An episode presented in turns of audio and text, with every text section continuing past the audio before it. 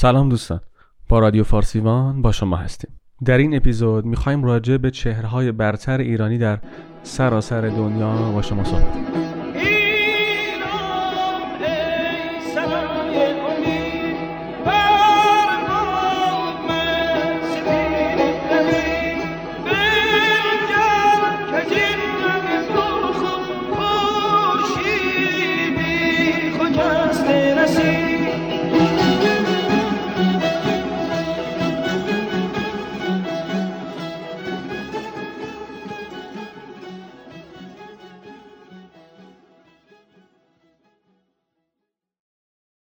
شنیدید که میگن فلانی از زمین های خاکی شروع کرده؟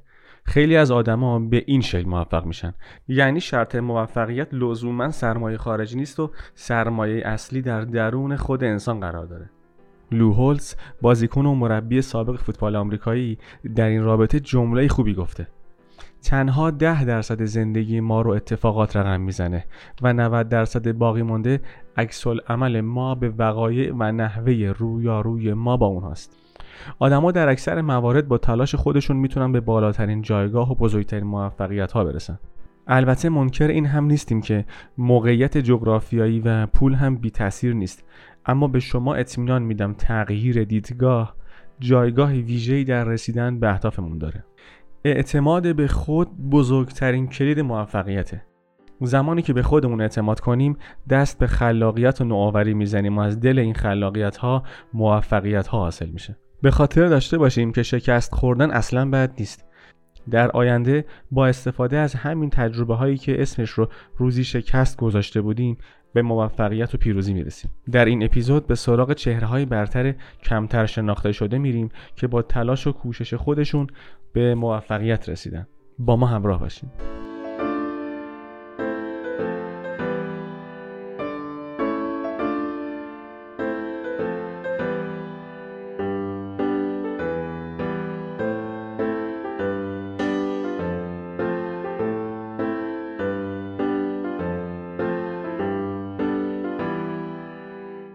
اولین فردی که می‌خوایم به شما معرفی کنیم خانم بهناز فرحی هستند ایشون اولین طراح لباس هوشمند هستند خانم بهناز فرحی متولد سال 1346 در تهرانند ایشون بعد از گرفتن مدرک کارشناسی ارشد معماری از دانشگاه شهید بهشتی راهی کالیفرنیا میشن.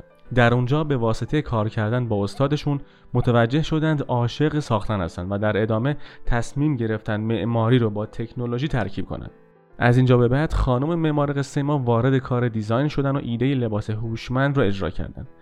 در واقع یک معمار جوان با خلاقیت و عملی کردن ایده هایی که عجیب و غیر ممکن به نظر می رسید به موفقیت رسیدن.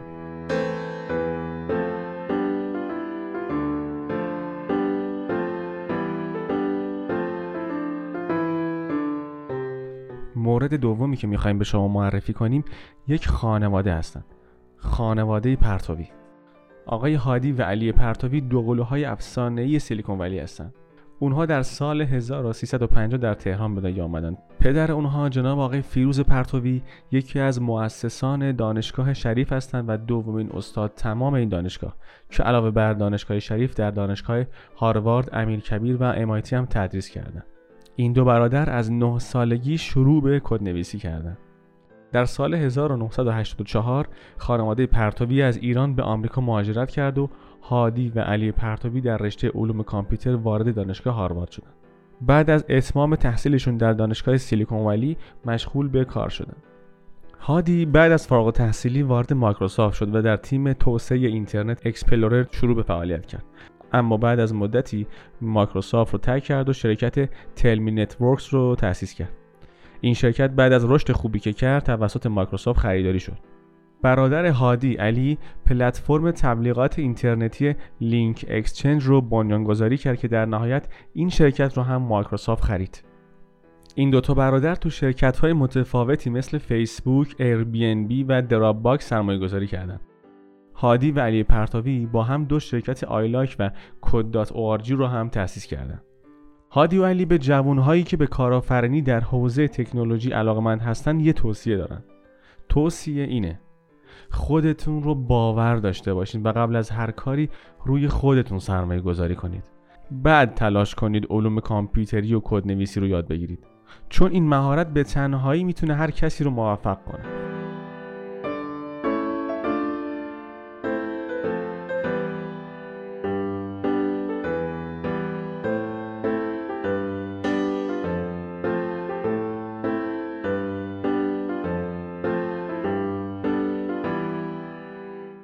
نابغه بعدی که می‌خوایم به شما معرفی کنیم خانوم پردیس ثابتی هستن.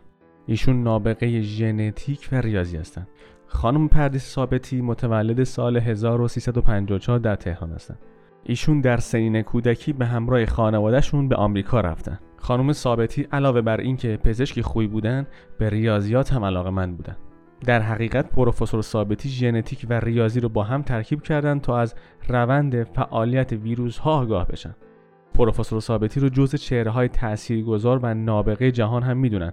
جالبه بدونید که ایشون از شیوع ویروس ابولا جلوگیری کردن و روی ویروس کرونا هم تحقیقات گسترده ای انجام دادن.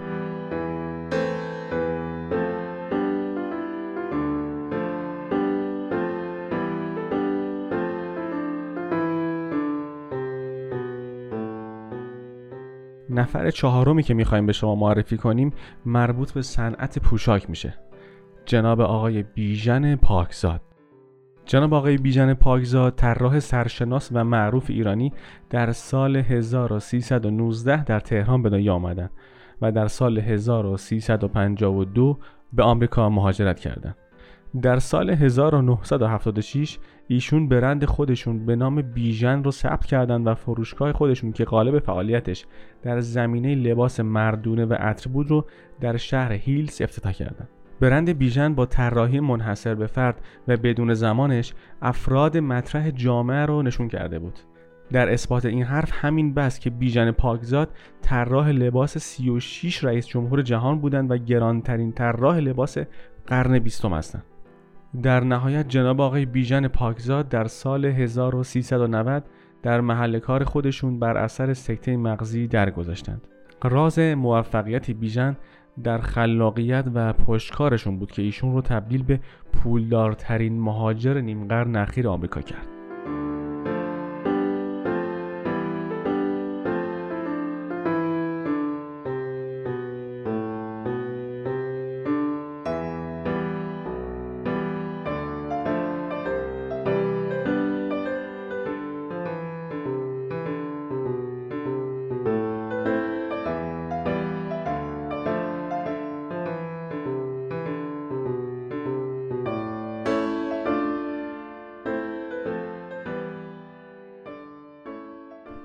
ششمین شخصیتی که می‌خوایم به شما معرفی کنیم سرکار خانم سپیده چکاوه است. سرکار خانم چکاوه در دانشگاه آکسفورد تدریس می‌کنند و اخیرا نرم افزاری رو طراحی کردن که ما می‌تونیم با افراد کشورهای مختلف بدون نیاز به یادگیری زبان آنها تعامل کنیم. من که خودم به شخصه خیلی تعجب کردم و خوشحال شدم. اسم این نرم افزار پیکسل چته. و در حال حاضر بیشتر از 100 زبان رو پشتیبانی می‌کنه. ایشون برای این نرم افزار جایزه سال فناوری انگلیس رو دریافت کردند.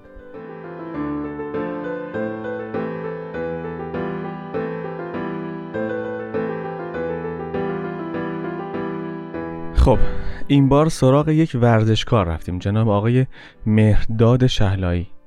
آقای شهلایی متولد سال 1349 و ساکن تهرانه. شاید باورتون نشه اما ایشون با وجود بیماری MS قله اورست رو فتح کردند. ایشون در سال 1371 متاسفانه به MS مبتلا شدن و جالب بدونید در سال 1379 کوهنوردی رو به صورت جدی شروع کردن ایشون دومین نفر در دنیا هستند که با وجود ابتلا به بیماری MS به بلندترین قله جهان صعود کردند.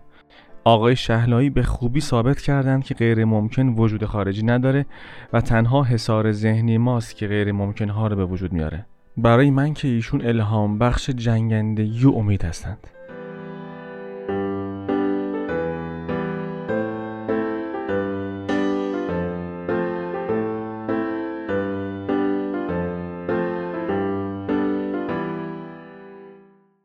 این بار می‌خوایم یک معمار خلاق و دغدغه‌مند ایرانی رو معرفی کنیم سرکار خانم نسرین سراجی خانم نسرین سراجی متولد سال 36 در تهرانند ایشون به مقوله نوآوری در معماری فعلی و محیط زیست بسیار علاقه دارند. خانم سراجی در سال 62 تحصیل پزشکی در دانشگاه اصفهان رو رها کردند و به لندن رفتند و در اونجا شروع به تحصیل کردند.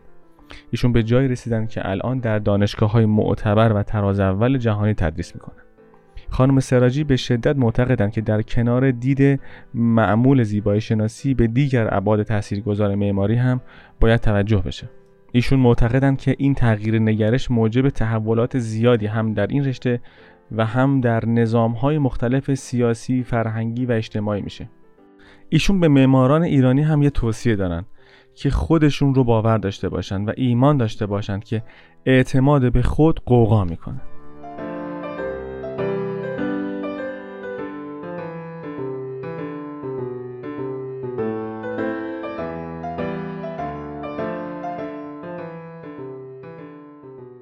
شخصیت آخری که در این اپیزود خدمت شما معرفی می‌کنیم جناب آقای سالار کمانگر هستند.